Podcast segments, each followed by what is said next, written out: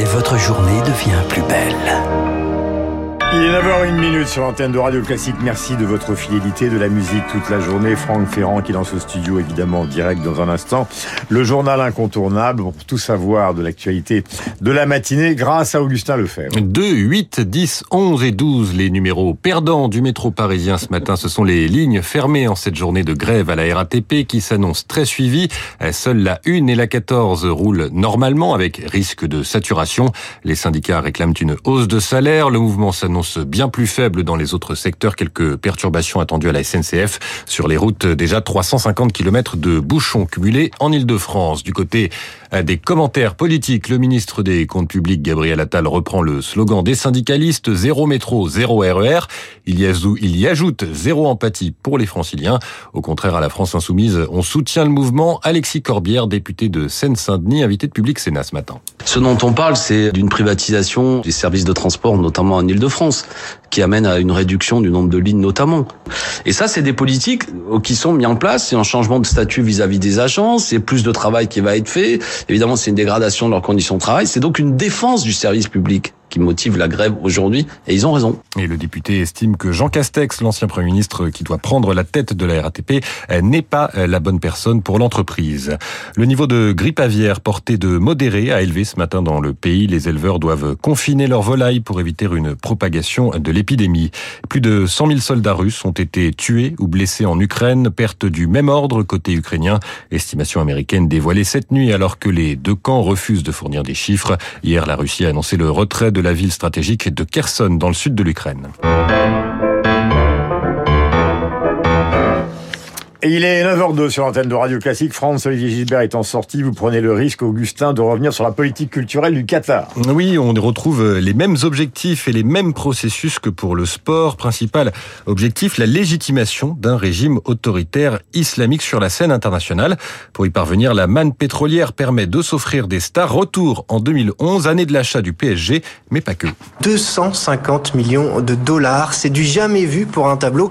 La famille royale du Qatar a déboursé cette somme folle pour s'offrir une œuvre de Paul Cézanne, les joueurs de cartes les joueurs de cartes donc de Cézanne au Qatar, des grands noms aussi pour bâtir les institutions culturelles jusqu'ici inexistantes qui doivent servir de vitrine. Après la, pyramide du Louvre, l'architecte Yop Mingpei signe le musée des arts islamiques, rouvert il y a quelques jours après un an et demi de rénovation. Jean Nouvel pour le musée national avec des disques qui évoquent une rose des sables, de la culture sur place au Qatar dès l'aéroport, mais aussi diffusé à l'international, le soft power, comme on dit en anglais, l'influence.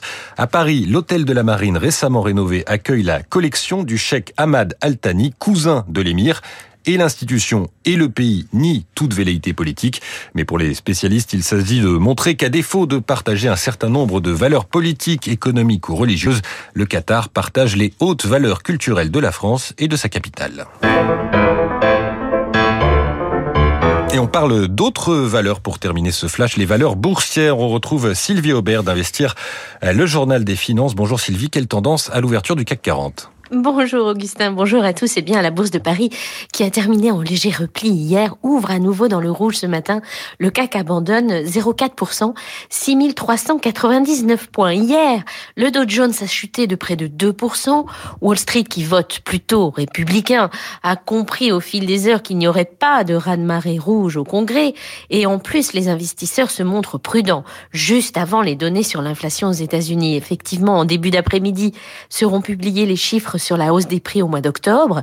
Alors sur un an, l'inflation devrait avoir très légèrement reculé et s'établir autour de 8%, ce qui est énorme, mais cela ne devrait donc pas avoir d'impact sur la politique monétaire américaine.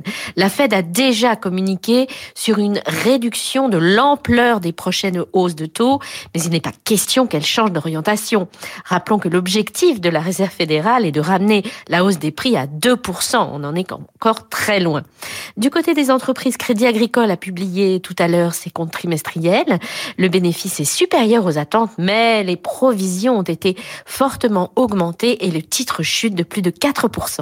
Sylvie Aubert, Investir pour Radio Classique. Merci Sylvie, il est 9h05 sur Radio Classique. Tout de suite, Franck Ferrand. Voilà, nous avons clôturé cette spéciale Qatar à 10 jours du Mondial. Demain, avec euh, Renaud Blanc, c'est Sylvain Tesson qui sera l'invité de la matinale pour son livre qui s'appelle Blanc, qui est une traversée donc euh, des Alpes avec un guide. Bonjour mon cher cher Franck. Bonjour Guillaume, bonjour à tous. Nous parlons ce matin de Cicéron. Oui, ça va nous ramener dans les très grands classiques de l'époque romaine. Mhm. Cicéron, la fin de cet homme très brillant qui était évidemment considéré comme le père de la patrie, mais qui en même temps n'était peut-être pas politiquement assez sûr de lui pour sauver euh, tout simplement sa vie.